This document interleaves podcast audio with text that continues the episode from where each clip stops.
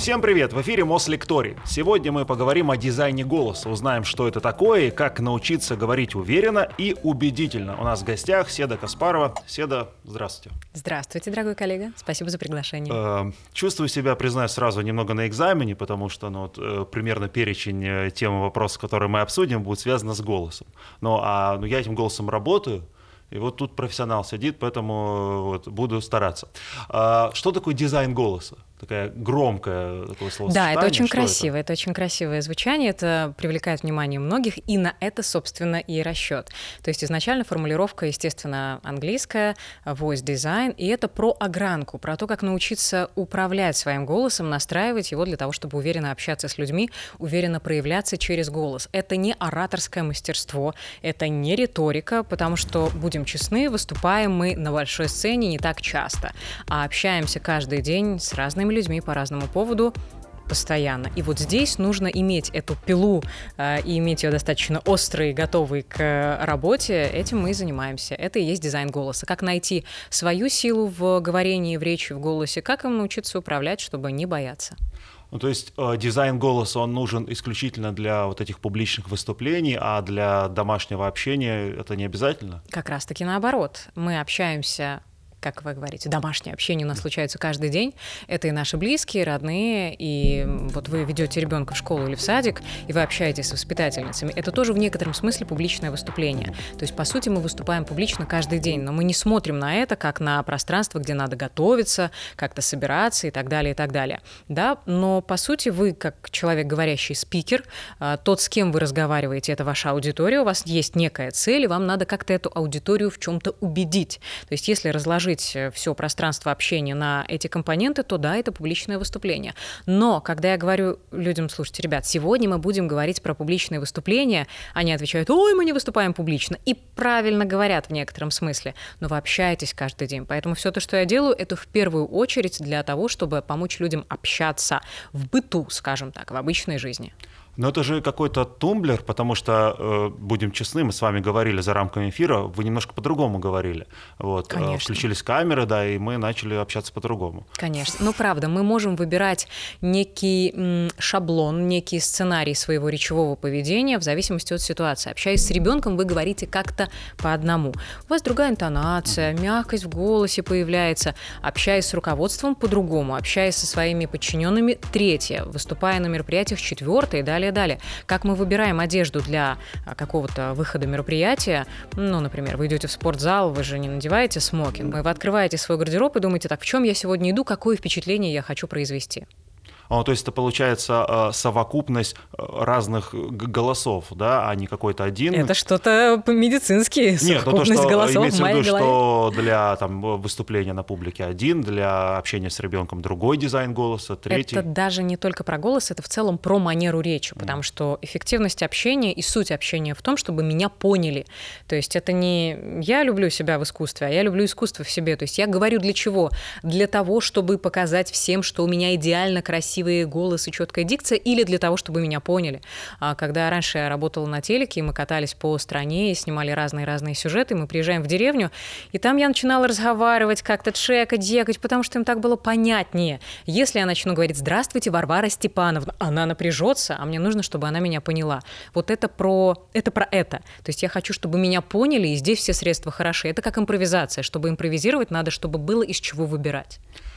Тогда вот если сравнивать с дизайном, ну, условно, там, не знаю, промышленным или mm-hmm. дизайном графическим, э, не у всех есть, мне кажется, к этому способности. Я вообще не рисую, там, супруга, ребенок у меня вот что-то изображает на бумаге. С голосом э, у всех есть возможность э, чего-то достичь. Ну, если вы родились, у вас есть э, такой божий дар, как голос и говорить, то да, конечно. Важно только понять свои рамки, свой диапазон, то, что вам дано от природы, и дальше это раскачать, прокачать. Ну, например, у вас есть определенная телосложения. Я не знаю, кто вы, я не совсем эксперт в этом, но, предположим, раскачаться до уровня Шварценеггера вы не сможете, ну просто хоть тресни, не получится. Ваше тело не допустит Мне так и тренер говорит, да При этом вы можете раскачать на максимум себя в том формате, в котором вы есть. И вот это ваша задача. Можно ли поменять э, свой регистр? Можно ли э, с писклявого голоса перейти на что-то более низкое и ну, большинству... Что-то более низкое? Да. Слушайте, ну давайте посмотрим вот в какую сторону. А голос во многом зависит от физиологии, например, от гормонов. От того, в какой семье мы росли, как разговаривали при нас наши родные, близкие, от нашего телосложения, от национальности. Много-много факторов. Но самое важное — это следить и обращать внимание на то, чтобы твое тело не мешало тебе звучать, говорить. Если у тебя в теле зажим, например, в области гортани, а в области грудной клетки, в челюсти, если ты весь сам скукоженный и напряженный, и у тебя, например, нижайшая самооценка, и ты считаешь себя просто ниже плинтуса, что тебе вообще в этой жизни ничего нельзя, то ты говорить будешь, ну вот как-то вот так, вот сам весь скрючился, разговариваешь странно, еще интонация такая вопросительная, восходящая. Здесь надо работать не с регистром, а в первую очередь с головой и с телом. И когда мы убираем ту шелуху, которая мешает нам проявляться через тело, речь и голос в том числе, тогда мы понимаем, окей, ну в целом все не так плохо, как было на первый взгляд. И да, ты можешь продолжать говорить достаточно высоким голосом, если это твой природный, если тебя ничто не заставляет изнутри так звучать. Просто я вот знаю некоторых коллег э, своих в первую очередь, да, которые в жизни говорят, как мне кажется, вполне себе хорошо, mm-hmm. но когда там включается микрофон, а, они начинают говорить каким-то таким неестественным голосом. Может быть, я так же сделал сейчас, да? Вот, но мне почему-то кажется, что я говорю естественно, что на камеру, что без нее. Или я тоже сильно изменился? Ну, безусловно, опять-таки, да, мы выбираем, мы настраиваемся. Для нас часто рабочая зона. То есть, если до этого мы могли, ага, ну чё, ну ага, ну да, вот как-то так, потому что мы в любом случае поймем друг друга, здесь мы понимаем, что нам нужно быть максимально четкими, потому что мы не только друг с другом разговариваем, угу. но мы еще и работаем для нашей прекрасной аудитории. Это первое. А второе, ну, безусловно, многое будет зависеть от вашего эмоционального состояния, в целом от состояния, потому что когда мы приходим в некое пространство, мы собой людей заражаем. Мы что-то делаем с людьми, мы как-то на них влияем. И если вы чувствуете себя маленьким, то вы и говорить будете так. Это первое. Второе – новая среда. Если вы попадаете к микрофону впервые в жизни, безусловно, это «О мой бог, что мне с ним делать? Мне страшно!» И вы уже думаете о том, как в эту губку говорить, а как я выгляжу, я же, наверное, нелепый, э, по-идиотски, по-дурацки и так далее. И весь фокус уходит вот в это. А что люди будут думать обо мне, как они будут меня воспринимать? Если мы это делаем достаточно часто на регулярной основе, для нас это становится нашей зоной комфорта. То есть мы ее расширяем. И вы можете вспомнить любые ситуации, когда вы оказывались эм, ну, в стрессовой позиции, да, это какое-то мероприятие, и там супер-пупер высокий чиновник, да, как вы так, ой-ой, напряглись, или человек, которого вы любите, я не знаю, звезда, вы попали на какой-то концерт, и есть возможность за кулисами в гримерке пообщаться, меняется ваше состояние, меняется звучание голоса, но это нормально. А если попытаться все-таки как-то по пунктам а, разобрать, от чего зависит э, вот этот наш голос, от чего зависит восприятие а, нас людьми, какие можно выделить такие основные блоки, что ли, направления? Это очень хороший вопрос, спасибо за него. Ну, во-первых, мы реагируем на людей, которые на нас либо похожи, либо являются теми, кем мы хотим стать. Вот я смотрю на вас, думаю, вау, как он это делает. Я тоже так хочу. Вот его просто прет от того, как он говорит, что он говорит. Я хочу так же. То есть вы меня этим зацепили. Это первое. Второе, мы, безусловно, реагируем во многом как животные. Мы обращаем внимание на глубину голоса, на силу, потому что в этом считывается сила, энергия, уверенность человека. Потому что если я разговариваю вот так вот, как фея цветов, то, наверное, я маленькая, я неуверенная. Ну и доверять мне какие-то большие глобальные дела вы не станете. И доверять себя тоже. Если я разговариваю так, здравствуйте, да, ну что, проходите, коллеги, мы сегодня, вы где-то внутренне выдыхаете, мол, о, ладно, там все понятно, раз он или она так разговаривает, достаточно уверенно, спокойно, где-то сбился, вовремя поправился и все пошло дальше, отлично, то я тебе доверяю. Вот просто на каком-то бессознательном уровне.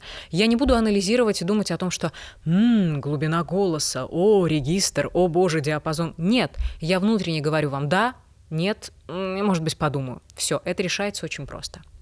А вот э, вы различаете человека, который, э, скажем так, натренировал себя, либо от природы, но вот он проснулся и однажды начал просто настолько уверенно говорить. Чувствуется, не знаю, ну не ложь, не фальш, а натренированность и естественность вот в голосе? Ну, натренированность, безусловно, потому что если вы умеете управлять голосом, вы, вероятнее всего, этим занимались. Я знаю очень-очень-очень ограниченное количество э, людей, которые действительно проснулись, вернее, родились у мамы цветочками такими классными, и они вот так вот звучат. Чаще всего это мужчины, потому что физиологически как-то мужчины больше предрасположены к правильному речевому дыханию, и к звучанию, и к уверенности в том, что он проснулся, сделал так и уже молодец. Эта женщина три часа проводит у зеркала, прежде чем сказать себе, ну в целом ничего, и вот из этого состояния начать как-то общаться с миром. Поэтому в большинстве своем это работа, это труд. Ну, мы смотрим на тело человека на пляже, и 9,9 из 10 мы понимаем, если он хорошо выглядит, он собой занимается. И только 1% или долю процента исключения неприятные люди, которые едят любую шурму и при этом классно выглядят. Мы их очень не любим. Ну да, можно сказать, что генетика, но в большинстве, да, это, конечно, работа. А насколько вот можно по внешности, просто вы несколько раз вот делали такой тонкий голос и говорили, ну, про некий образ да, человека, можно определить, как он будет говорить, или зачастую это обманчиво бывает? 50 на 50. Иногда мы видим а, хрупкую девушку, маленькую, невысокую блондинку, и думаем, что ой, сейчас она вот будет разговаривать, как Аленушка из э, сказки про Морозко. А она там выдает такой сексуальный голосок с хрипотцой, как Скарлетт Йоханссон это же просто бомба. И она великолепна и прекрасна. Если вы слушали ее в оригинале, это вау, просто это шикарная хрипотца. Она же не, не такая невысокая, достаточно э, девушка, ну, вполне себе могла бы звучать как э, такая фея-фея, но нет, там кое-что другое. И действительно, здесь мы имеем дело и с физиологией, с одной стороны, с другой стороны, как мы говорили выше, это гормоны, это настрой, состояние. Ведь первый голос, который мы слышим, еще не появившись на свет, это голос нашей мамы. И если наш наша мама условно всегда разговаривает так. Для нас это становится некой речевой нормой. Потом мы рождаемся, мы слышим этот голос, мы в нем растем. А тут еще наша бабушка, может, так говорит, и как-то все вместе, а папа вообще молчит или редко разговаривает. Ну и, в общем, имеем то, что имеем. Для нас это норма, мы зеркалим и подстраиваемся. Поэтому тут совокупность факторов. Вот вы сказали про Скарлетт Йоханссон, да? Что за фамилия? Могло бы быть Иванова, было бы все проще, да. Ну, в а некотором смысле она Иванова, да. А насколько, мне интересно, голос зависит от языка? Понятно, что мы живем да. здесь в русском языке, а, но тем не менее это по-разному у нас и иностранцев. Какой-то, может быть, не знаю, испанский, он изначально более э, удобоваримый. Вспомните, когда вы где-то в поездке просите чай, кофе, все что угодно. Вы как говорите и как чувствуете? Давайте порефлексируем ну, я чувствую себя круто, потому что я могу... я могу заказать себе кофе. Да, да, да, да, да. А как звучит ваш голос в этот момент? Ну, более волнительно, потому что, ну, ты переживаешь, поймут тебя, не поймут. Mm-hmm. Это не родной мой язык. Вот. Да, и вот очень интересная штука. С одной стороны, у каждого языка своя мелодика, и звуки в разных языках образовываются по-разному. В английском есть the, в русском его, соответственно, нет, и во многих других языках тоже. Это первое. Второе, состояние другое. Когда мы попадаем в некую альтернативную языковую среду, мы чувствуем себя немножко, как пел Стинг Englishman in New York. Мы по-другому себя ощущаем и по-другому начинаем разговаривать. А, это второе второе. Третье, если для нас это не родной язык, если мы не native спикеры, и это волнительная среда, то мы, конечно же, начинаем зажиматься телесно и в первую очередь думаем о том, что я буду говорить, и уже во вторую, как. Но если у нас все окей с лексикой, если у нас все окей с метафорами, с оборотами, мы в целом хорошо конструируем смыслы и предложения в голове, то с голосом нам будет гораздо проще. И я замечаю, что всегда попадая в иноязычную э, среду, мой голос меняется. И поскольку я жила, росла и работала в Беларуси, а там русский и белорусский язык — два национальных языка, и я вела новости и так, и так, то на белорусском звучание совсем другое, хотя это максимально близкие языки. И во многом это да, потому что среда другая и состояние другое, ощущение. В этом языке я чуть другой. Вот если говорить про такой убеждающий, про властный голос, то да, какой он? И обязательно ли здесь имеет значение громкость, децибелы, с которым это произносить? Или он может быть тихий, тихим, но вполне Так сказали, децибелы, прям да. как выругали. Да, да. Хороший вопрос. Если вы не тиран, не маньяк и не пытаетесь задавить своих коллег, друзей или подчиненных, то, безусловно, орать не стоит. Вы их запугаете, да. Будет ли это убедительно? Нет, потому что в ситуации стресса человек не может ничего воспринимать. Если вы не планируете строить коммуникацию на насилии, манипуляции и тирании, тогда это плохая история, потому что уверенно и убедительно можно разговаривать и тихо, и спокойно, и медленно, и с паузами, глядя в глаза так, что ты просто покрываешься мурашками, думаешь, все хорошо, не говори со мной, так я все сделаю. Поэтому, на мой взгляд, многое зависит от посыла в первую очередь. Далее, темп речи, те же паузы вышеназванные, контакт визуальный, потому что мы очень много считываем душа в душу разговаривая, да, и, конечно же, голос, потому что если я начну на повышенных тонах разговаривать с кем-то, человек подумает, окей, у нее истерика, ладно, выключаюсь, все, успокоится, потом поговорим. Все, то есть я полчаса могу верещать, и это будет бесполезно. Поэтому к серьезным разговорам, безусловно, нужно готовиться и думать о том, а какое впечатление я хочу произвести, и как я планирую с человеком общаться дальше. Поэтому, да, глубина голоса важна. Интонация, например, нисходящая, условно, там, дорогая Татьяна, давай договоримся. Мы с тобой тун-дун-дун-дун-дун-дун. Ну-ка, хорошо. Я верю, что у тебя получится, поэтому именно ты будешь этим заниматься. Ну, ладно. Хотя, кстати говоря, формулировка вот давай договоримся, она очень, очень не очень. Потому что когда мы с детьми особенно разговариваем и говорим, так, давай договоримся, больше помады на, на обоих не рисовать. Это не договор, это я тебе приказываю, указываю, наставляю тебя, но у тебя нет альтернативы, ты со мной не в диалоге.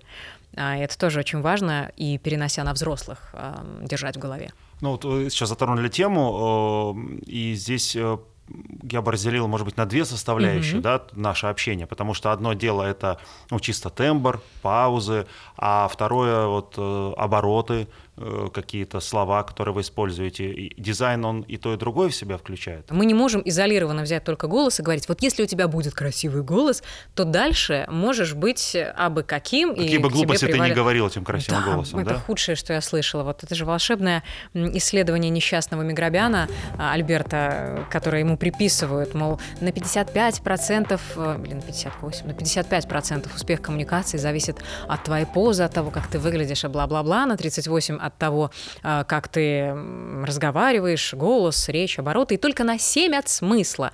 И это исследование, которое было и которое не совсем корректно перевели на русский язык, оно не относится к повседневному общению, это немножечко про другое. Но все дружно подхватили эти три цифры, и браво теперь э, э, раскатывают во всех статьях. Ну, мол, вы же понимаете, что только на 7%. Читай, можно нести все что угодно, люди ослики, и им не важно. Но это ведь не так. Мы ведь все равно комплексно воспринимаем человека. Вы зашли, вы появились появились в пространстве, не открыли рот, но мне уже что-то про вас понятно. Я как-то где-то собираю картинку. И дальше вы начинаете со мной разговаривать, пазлик дополнительный в эту картинку. Потом вы как-то что-то как-то скрючились, сморщились, пазлик другой в эту картинку. И дальше минуты через 3-5 я в общем и целом понимаю, с кем имею дело. И это не только про голос, потому что ну, на одном красивом голосе далеко не уедешь. Это как классная внешность. Ну окей, а что у нас есть еще помимо этого? Ну, то есть, э, условно говоря, когда мы говорим про дизайн голоса и про речь, мы тут, туда добавляем вот невербальное общение, Абсолютно. жестикуляцию да, да, да, и все-все-все. Вы правы. И к тому, что я делаю, добавляется всегда дизайн голоса и речевой имидж. Это была моя попытка, на мой взгляд, достаточно успешно отстроиться вот ораторское мастерство, потому что я не понимаю, что такое ораторское мастерство, вернее, понимаю, знаю, но как его вклинить и воткнуть в нашу реальную жизнь, это вопрос, потому что то, как мы разговариваем, это тоже часть нашего имиджа. А, ныне модно говорить личного бренда. Это правда про то, как нас воспринимают люди. И независимо от того, ты продаешь себя как эксперта на рынке, ты общаешься с коллегами или с начальством, будучи в найме, ты общаешься со своими детьми, есть есть некий имидж, некая картинка. То есть моя дочь э, четырехлетняя, она меня как кого будет потом воспринимать? Мама со мной как общалась? Как она при этом выглядела, как она, например, вскидывала руки или не вскидывала, или спокойно пыталась успокоиться, прежде чем эм, сообщить мне, что все-таки красной помадой рисовать на белых обоих – это плохая идея. Как это было? Вот эта картинка, имидж, имидж, да, какая картинка у меня от тебя остается? Вы говорили про гормоны, да, у меня возник сразу вопрос. У меня а, гормоны? Да, давайте, давайте. А ваши гормоны, давайте. А что, приходится иногда в становлении голоса человека, ну, чуть ли не прописывать ему там гормональную терапию, не обращаться уже к доктору? То есть такие тоже есть случаи? Ну, смотрите, тут штука такая. Если бы я была фониатором, фонопедом, хирургом, который занимается этими вопросами, я бы вам сказала, э, как это есть с медицинской точки зрения, и привела бы пару-тройку э, кейсов из практики. Но неплохо бы в принципе понимать, что происходит в вашем теле, периодически проходить чекап и сдавать анализы. Потому что, например, а, сейчас зайдем с другой стороны, не совсем с голосовой. Вы сдаете анализы и понимаете, что у вас просадка по тестостерону, а просадка по андрогенам, например, и еще по ряду параметров. И в этой связи вы просыпаетесь утром вялые, и вы думаете, что там, что поддел сделали, меня прокляли, что мне надо прокачать чакру, что мне сделать? Нет, товарищ, просто подтяни гормоны, попей, например, железо, а, поработай со своей анемией, и у тебя начнет появляться появляться жизненный тонус. Вдруг, неожиданно. И на этом фоне у тебя появится сила и энергия для того, чтобы в том числе общаться. Для того, чтобы э, в том числе, например, вести блог, если ты очень хочешь, но все никак не можешь разродиться этой затеей. И многое начинает подтягиваться. У меня есть прекрасная подруга, Боже мой, это, это моя любовь и боль, потому что сколько я ее знаю, я, конечно, не проверяла, что у нее там с гормонами, но она всю жизнь разговаривает вот пример, примерно так, а, умирающим голосом. И мы дружим класса с девятого, а я уже давно не в девятом классе. И все эти годы наше общение в кафе превращается в следующую картину. Я делаю так и подсаживаюсь к ней, потому что это невозможно слушать, это очень тяжело. Когда у тебя не хватает энергии базово, у тебя ни наговорить, ни нажить ее не будет. И когда ты все это подтягиваешь, вау, у тебя автоматом подтягиваются все остальные сферы. То есть нет задачи подтянуть условно андрогены, чтобы у меня голос изменился или тестостерон. Есть задача себя в порядок привести потому что мы всегда говорим не голосом, не ртом, не связками, мы всегда говорим собой в первую очередь. Ну, то есть нет какой-то там витамина Г для голоса, да, который нас... Как говорится, у меня есть посылка, но я вам ее не дам. Вот сейчас мы будем гадать на дому и по фотографии, и люди пойдут э, что-то покупать себе колоть. Не-не-не-не-не. Если вы чувствуете какие-то моменты, надо, конечно же, идти к специалистам. И если, например, что-то очень серьезное с голосом, а, болезненные ощущения, он как-то не работает, он как-то поломался. Есть фониатор, есть фонопед, который врач, который работает со связками. Это, правда, очень такая важная тема. А вот, э, опять же, к такому высокому, не хочу говорить песклявому голосу, да, тут, тут сейчас нам напишут, вот, а, его как-то можно э, опустить? Многое зависит от того, для чего нам это надо. Первое, и кто, с кем мы имеем дело, это второе. Если для вашей природы это свойственный вам такой классный, высокий, задорный голос, и этот голос ничто не сковывает, вы говорите так не потому, что хотите чувствовать себя маленькой девочкой, чтобы у вас лапки, и мужчина для вас все делал, я не знаю, у всех свои какие-то угу. стратегии, сценарии. Если для вас это речевая норма, если вы такой или такая, так уж вышло, и это здорово, и это окей, замечательно. Но если вы разговариваете так, из-за того, что вы зажаты, на уровне головы, на уровне души, на уровне тела, то с этим, безусловно, что-то надо делать. Потому что то, как мы говорим, это индикатор того, что с нами внутри происходит. И если я не разрешаю себе, например, в свои условные 45, если что, мне 36, разговаривать нормальным женским голосом, а все время вот как будто бы немножечко так, вот передайте, пожалуйста, вон ту конфету, да, вот я это делаю зачем? Я, если разговариваю так с руководством, это для чего? Чтобы мне не влетело в случае, ну, как мне же маленький, да, маленьких не обижают, какая стратегия. И можно включиться в этот процесс и проанализировать, для чего и почему я разговариваю именно так. И это опять-таки не про голос, это про то, как я живу. В общем, рефлексия всегда помогает. Можно, давайте так, чтобы mm-hmm. закрыть эту матрешку и ответить, ответить на ваш вопрос, есть упражнения, конечно же, которые помогают нам снять напряжение со связок, сделать голос мягче и так далее, и так далее, и так далее. То есть есть, главное. Да, конечно, но на одних упражнениях мы не уедем. То есть раньше, например, в блоге я постоянно давала какие-то полезняхи, упражнения, упражнения, упражнения, э, пыталась всем причинить добро. Потом я выросла, стала умнее и поняла, что в отрыве от системы и от понимания человека, его задач, его состояние. Это не работает. Я сейчас вам дам кучу техник, мы их с вами сделаем, и потом вы вернетесь опять на свои рельсы, в свое русло, и это никак на вас не повлияет. И это иллюзия, что «Ой, у меня есть три упражнения, сейчас все изменится». Э, нет к сожалению. Все изменится, когда начнет меняться комплексно, а, системно. Собственно, например, внедрение правильного питания. Да, окей, я хочу заняться здоровьем, я начинаю правильно питаться, я все так же ложусь в два ночи, все так же срываюсь на своих родных. Улучшит ли это качество жизни, то, что я ем, например, зеленый салат, как гусеница? Нет, все так же будет плохо, просто зеленым салатом. Ну, кто-то шепелявит, кто-то не проговаривает какие-то буквы.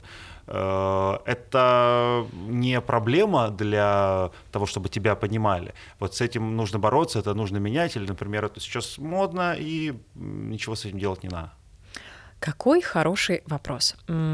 Я не могу сказать и не могу предполагать, как давно вы начинали свою телевизионную деятельность, mm-hmm. но я помню, что когда я это начинала делать 100-500 лет назад, на радио, например, не брали а, ребят, которые картавили. И это была боль, потому что приходили часто классные ребята, но вот есть у них эта особенность. Со временем тенденция начала меняться. И если у тебя классный голос, если у тебя харизма, если ты можешь держать аудиторию, why not? Это первое. Второе, многое зависит от того, куда ты с этим голосом и с этой речью идешь. Потому что если, например, ты хост или хостес в какой-то крутой гостинице, если ты лицо компании, часто участвуешь в переговорах, и ты именно такое продающее, поймите меня правильно, лицо, угу. то да, безусловно, здесь будет важно то, как ты разговариваешь. Если ты эксперт, сам себе мальчик, дядя Федор из Простоквашина, то это будет уже особенностью и элементом твоей харизмы. Я вообще ничего не вижу плохого в грассирующем R, я кайфую, когда люди картавят. И я не помню ни одного случая, когда а, люди, приходящие к нам на обучение, мы прям сидели и говорили, тебе надо убрать R. Нет, вообще, не думайте об этом. Тебе не туда надо смотреть, тебе надо смотреть в смысл, в уверенность, в то, как структурировать свою речь и выступление, как рассказывать увлекательно, метафоры и так далее, и так далее. Это гораздо более интересно, потому что часто мы фокусируемся на том, что мы немножечко сопелявим. Ну окей, ты дожил до 35 лет, если для тебя это не было такой болью, и ты не дошел до логопеда и не исправил, значит, объективно это не такая большая боль. Если боль, идем к логопеду, если тебе правда очень тревожно, и исправляем. В большинстве своем корень проблемы совсем не в этом. И если с тобой приятно и интересно общаться, если ты заражаешь и заряжаешь собой, то люди через три секунды забывают о том, что ты картавишь, и это, ну, это просто изюминка, а девочки так вообще, а, картавит, это так мило. А, это относится и к, наверное, каким-то акцентом, диалектом. Вот здесь все-таки стоит быть очень да. осторожным, да, потому что, с одной стороны, если у нас есть региональное произношение, оно в большинстве своем есть у всех, потому что на классическом красивом русском языке говорят, ну, собственно, единицы, да, вот эта литературная норма, нет такого. По речи всегда практически можно сказать, из какого региона человек. Россия, регион России, Беларусь, дружественные страны. Но, безусловно, когда мы начинаем говорить, и у нас, а, например, вот какое-то вот а, такое-то немного произношение, да, проскакивает, утрирую я сейчас, оно более яркое uh-huh. или менее яркое, это будет влиять на то, как вас воспринимают. И, к сожалению, это факт на то, сколько будет стоить ваша работа. Нам на уровне подсознания, рептильного мозга, на уровне наших предыдущих настроек, всегда сложно воспринимать людей с акцентом и людей с некими речевыми особенностями. Ну, например, это региональный какой-то акцент, региональное произношение, потому что для нас речь и голос — это всегда такой тест свой-чужой. И если мне чуть сложно понимать, что он говорит и почему он так говорит, я начинаю внутренне напрягаться, и мне нужно время, чтобы расслабиться и понять, а, все здорово, он просто, например, там из Минска, поэтому он так говорит. А, все хорошо. Но, но вот этот момент напряжения, он есть. Вопрос, зачем давать человеку почву для напряжения и зачем напрягаться самому? Это первое. Второе, безусловно, любое региональное произношение будет бить по частоте звуков. Где-то звуки будут редуцироваться, где-то они будут как-то озвончаться. Например, Опять-таки, да, Беларусь часто могу про это говорить, поскольку большинство все-таки разговаривает на русском, но выросло так или иначе в среде, где есть влияние белорусского, будь то бабушки, дедушки и так далее, и так далее, есть озвончение. И, например, белоруса э, в Москве, в России можно идентифицировать по звонким «дзете». А я тебе там сказал, Потому что в белорусском есть звук те, тебе, те-те-те, он более мягкий. В русском другое звучание, я тебе. И есть простая такая чистоговорка, которая подтягивает там, это звучание. А, ты берешь фразу тетя Катя, дядя Дима и произносишь ее тетя Катя, дядя Дима, чтобы немножечко уплотнить этот звук, да? И вот поэтому те-те ты понимаешь, ага, он оттуда. М-м. Можно ли с этим что-то делать? Безусловно, да, чтобы человек не отвлекался. И это очень такая техничная, техническая скорее работа. Вопрос, для чего тебе это надо. Потому что можно кинуться и сказать, все так, хочу быть классным экспертом, надо, надо заниматься. Но если этой мотивации тебе в долгую не хватит, ну, ты сольешься и также и останешься. Хочется э, поговорить немного о том, как сделать свою речь э, ну, убедительной, э, интересной, увлекательной, чтобы тебя слушали, а не засыпали. Хотя мы знаем, засыпают и слушают очень важных и интересных mm-hmm. людей. Э, чем надо свою речь обогатить, и над чем поработать, чтобы действительно это было интересно? Спасибо. Ну, в первую очередь, я бы смотрела в сторону того, а чего мы хотим дать нашей аудитории и к чему хотим привести. Вот они пришли меня слушать, чтобы что. И можно в голове сформулировать главную идею, ключевую, которую они унесут с собой. Как бы мы с вами сейчас целый час красиво, долго, много не разговаривали, люди запомнят что-то одно, и каждый что-то свое. Mm-hmm. Так вот, что он унесет? И готовясь к выступлению, к встрече, к важному разговору, надо бы себя спросить, он выйдет сейчас с какой мыслью? Это первое. Второе, как я буду добиваться некого эффекта, как я буду добиваться того, а, что хочу, чего хочу от него добиться. Примерами, историями, правильными вовлекающими вопросами, опять-таки метафорами и т.д. и т.п. Люди хотят, чтобы с ними разговаривали, люди хотят быть в диалоге. И даже если формат коммуникации не предусматривает того, чтобы они отвечали на вопросы, неплохо бы всего себя и всем собой показывать, что, ребят, я с вами разговариваю, я не нудную лекцию читаю, я с вами в диалоге, я хочу, чтобы вы меня услышали, это правда важно. И здесь, вот, например, формат TED, да, спикер выступает, а люди сидят, слушают, но это тотальное ощущение диалога, когда я обращаюсь к тебе всем телом, плечом, глазами, лицом. И ты, слушая меня, понимаешь, о, она со мной разговаривает. А дальше это дело техники. Например, те же истории. Люди обожают истории. И в любой компании мы тем, клеим ухо в тот уголок, где начинается «Ой, слушай, у нас тут на заводе случай был» или «Слушай, у меня тут такая история». При... Что за история? Нам сразу становится очень интересно, потому что мы по природе своей сконструированы и заточены на то, чтобы слушать истории. Это сериал. И в эту историю можно очень классно ввести и вплести и свою экспертность, и главные ценности своей жизни, и все те мысли, которые ты хочешь донести до людей. Метафоры мы говорили об этом. Это сравнение, что на что похоже. Задача пробудить в человеке, нас слушающим, какие-то чувства и мысли. В этом, например, нам очень помогает сенсорный язык. Когда мы, рассказывая какую-то историю или описывая события, не просто говорим «Ой, мне было так страшно, так страшно». Страшно насколько? И ты описываешь «Мне было страшно настолько, что…» Похолодел я весь. По спине бежал пот. Я сдвинуться с места не мог. У меня все одеревенело. И мы такие, что дальше было? Ну, и нам становится интересно, потому что мы соучастники, мы сопереживаем. И да, надо постараться и заморочиться, чтобы этот диалог у вас сложился. Нельзя просто так выйти и сказать, так, челядь, слушайте меня, я сейчас скажу что-то очень важное. С чего бы? Люди всегда в нас что-то инвестируют, и самое ценное, что инвестируют, это, это их время. Почему они должны сейчас нас слушать? Почему наши прекрасные зрители должны нас слушать? И мы всегда думаем про это, записывая какие-то короткие видео для своего контента. В эти 15, 30, полторы минуты что я такого скажу? И если то, о чем я говорю, не меняет их жизнь, не дает им эмоции, не дает им пользы, зачем я открываю рот? Для того, чтобы всем показать и себе, что я невероятно прекрасен и сам от себя в восторге? В чем цель? А вот такой инструмент, как юмор, да, сейчас угу. э, мы видим огромное количество, не знаю, стен- стендаперов, да, этот жанр, там, последние лет 10, наверное, ну, чуть меньше, особо популярен. Это же люди, которые выходят, что-то рассказывают, и он способен зацепить внимание аудитории, а главное, если ты никогда до этого не шутил на публике, стоит ли начинать? Есть такой момент, как чувство языка и насмотренность. И если вы понимаете, что вы хотите в эту сторону пойти, начните наблюдать за людьми, которые кажутся вам забавными. Как они это делают? Они замечают какую-то реальность и действительность, и, например, у них классно срабатывает складываются связи с кино. Я часто привожу какие-то цитаты. У меня рандомно, у меня генератор случайных цитат и случайных фраз. Связь с кино, с какими-то книгами, с журналами, с событиями. И это некий багаж насмотренности и начитанности, из которого я могу брать то, что мне нужно в моменте. Э, шутку можно собрать и сконструировать. Это будет технически классная шутка. Но если вы ее не проживаете, если вы в это не верите, у вас, к сожалению, ничего не получится. Обратная сторона медали, когда смешно вам, смеетесь вы, а люди...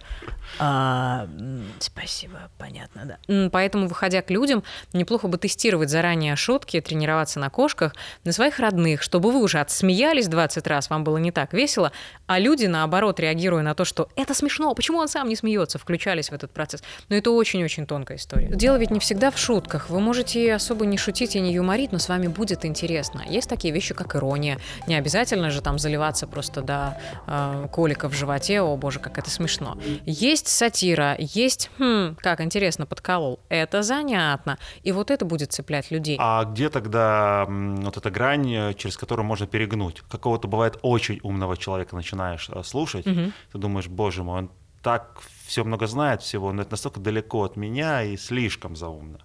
А это задача спикера — думать о том, что сегодня будет интересно моей аудитории и как мне говорить на языке с этой аудиторией. Потому что есть такой момент профдеформации. С одной стороны, вам, например, вы бухгалтер, да, вам кажется, что, о, ну про это-то уже все знают, это элементарно.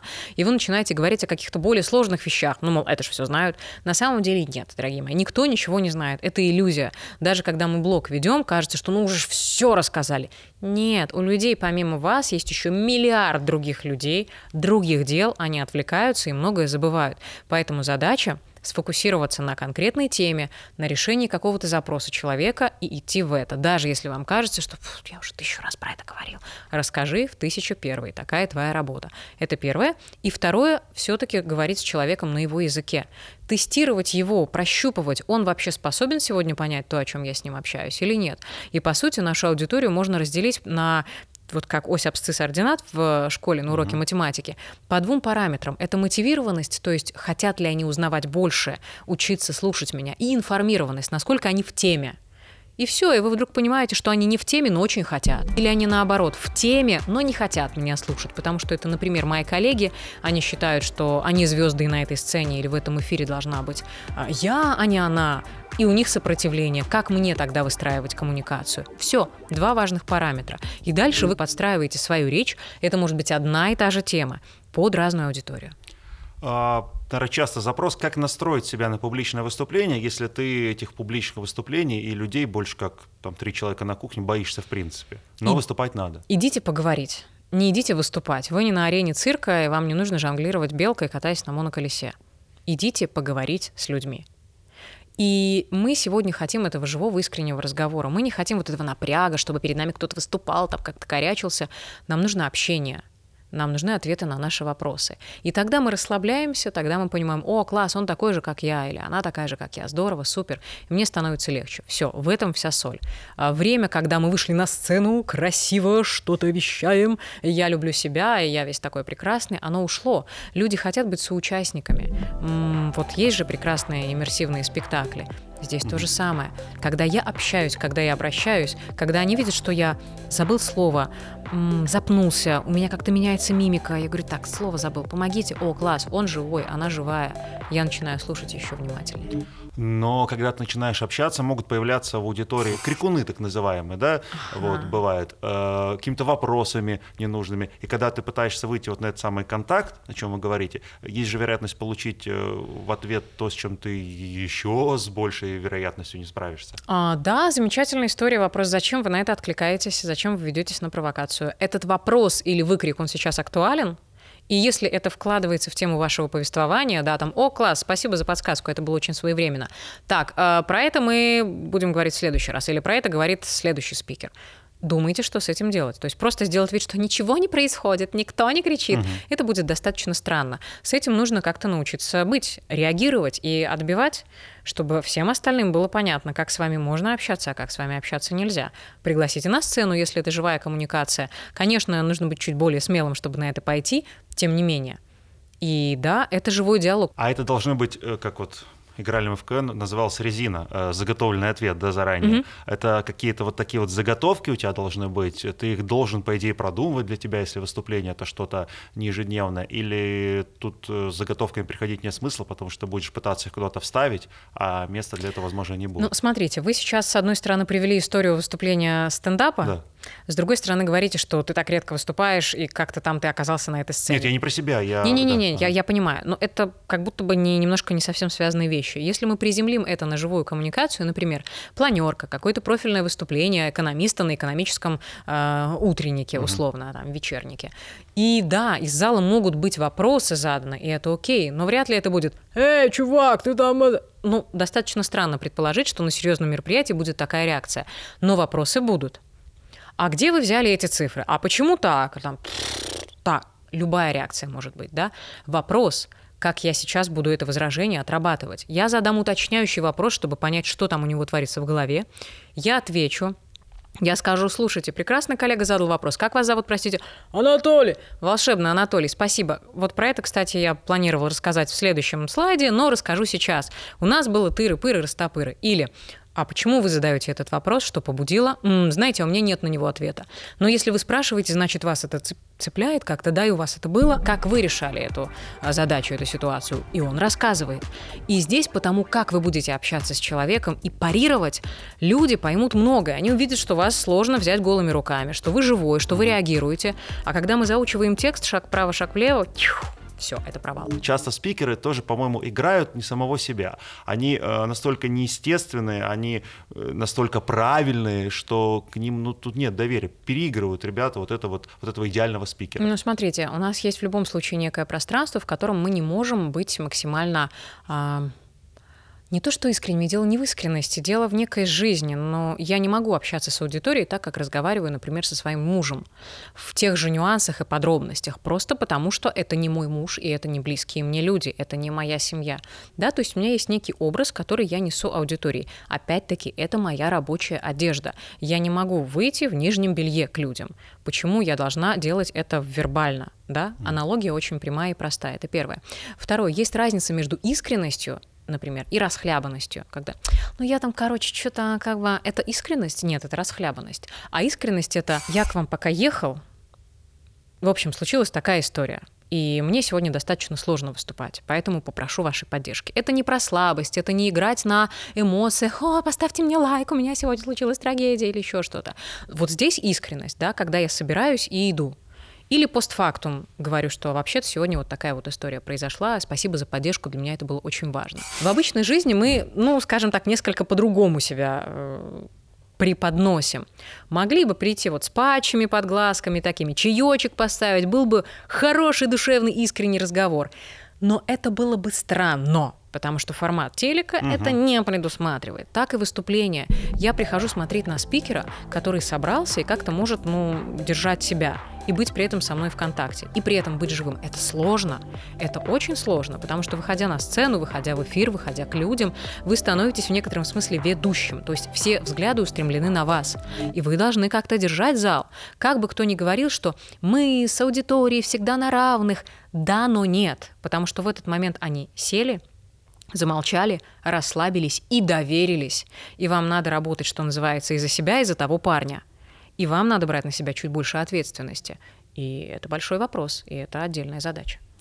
Еще вопрос, как э, свой голос полюбить? Потому что я вот к своему голосу привык, его, ну, я просматриваю передачи. Я да? как-то тоже вот, уже да. Но многие, когда первый раз свой голос услышали, записанный на микрофон, а они же, да, да я первый раз, когда услышал, думаю, боже мой, это кто вообще, что за человек? Угу. Как полюбить э, свой голос? Себя мы вроде бы разбираемся более-менее, а вот голос свой, как к нему привыкнуть? А, ну, на самом деле у нас действительно очень по-разному воспринимается голос в записи и голос в жизни, во многом потому, что когда мы разговариваем, мы и чувствуем, как мы говорим, и слышим это синхронно. А в записи мы не, не улавливаем движение, диапазон, резонация, вибра... Этого нет. И мы воспринимаем только какую-то поверхность, вот верхушку айсберга, mm-hmm. и поэтому нам кажется, что, о боже, все совсем плохо. Да?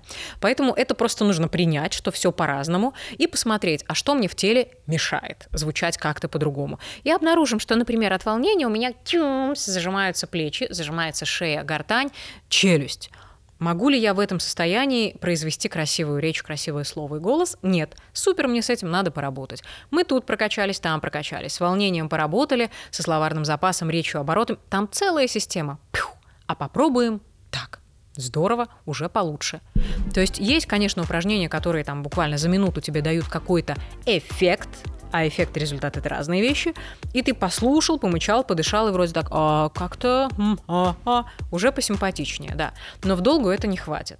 Но это будет первый шаг, который ты сделаешь для того, чтобы научиться свой голос чувствовать и им управлять. Потому что ты вдруг начинаешь замечать, что ну, ты в своей голове и картинка, я в своей голове отличается от того, что я, например, вижу в, кам- в, в кадре, да, а, в видео, и как меня люди воспринимают, это третье, и я, оказывается, такой разный. Мы потом начинаем привыкать к тому, что мы выглядим так, или мы разговариваем так, и дальше из этих возможностей мы что-то начинаем э, делать, какой-то лепить пирог.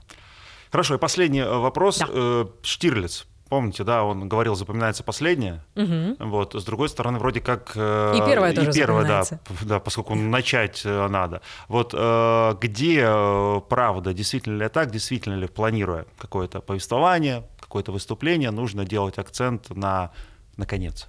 В целом бы неплохо планировать и задумываться, что ты говоришь так-то в базе. А есть такая штука, закон края, действительно мы лучше запоминаем то, что было сказано в начале и в финале. Так устроена наша память, мы рыбки Дори. Уж что поделать. А при этом не нужно думать о том, что в середине можно вливать шлак в надежде, что люди все переварят, и им будет э, большое удовольствие. Я бы делила наше выступление или нашу речь, наше предложение на смысловые блоки. Вот вы общаетесь, например, с супругой, у вас прям очень важный разговор. И в нем будут зашиты в одном разговоре несколько подтем. И вот в рамках одной темы, например, дорогая, я хочу, чтобы ты ездила со мной на рыбалку по выходным, это позволит нам быть ближе. Но туда еще зашито много-много всего. А помнишь, в прошлом году было так-то? А вот еще с ребенком мы, и возникает третья, пятая тема. И вот в рамках этой маленькой темы, например, я и наш прошлогодний отпуск, что важно? Какие акценты я могу расставить? Какие вот эти маячки забросить, чтобы она обратила на это внимание. И тогда оказывается, что важен не только весь разговор, но и определенные э, пункты в нем. Угу. И если мы включаем тот самый сенсорный язык, о котором говорили ранее, и она это прочувствовала, она это вспомнила, она это загрузила в тело, тогда для нее все ваше выступление становится важным. Она откликается не только на то, что «Боже, он опять тащит меня на эту рыбалку, но я люблю его, поэтому слома...» И все. И она ушла страдать а вы там что-то говорить, а она при этом уже сидит, страдает, да? Как вы построите свой спич так, чтобы не только начало и конец были хорошими, но и в целом внутри были якорные моменты? Поэтому, с одной стороны, да, с другой стороны, очень печально думать, что мы действительно ограниченные одноклеточные и можем воспринимать только «Привет! Пока!» а то, что в центре совсем нет. Хорошо, спасибо вам огромное. Э, да, это была передача Мослектория. Надеюсь, было интересно не только в начале и в конце, но и, но и посередине. Да. Спасибо вам огромное. Спасибо.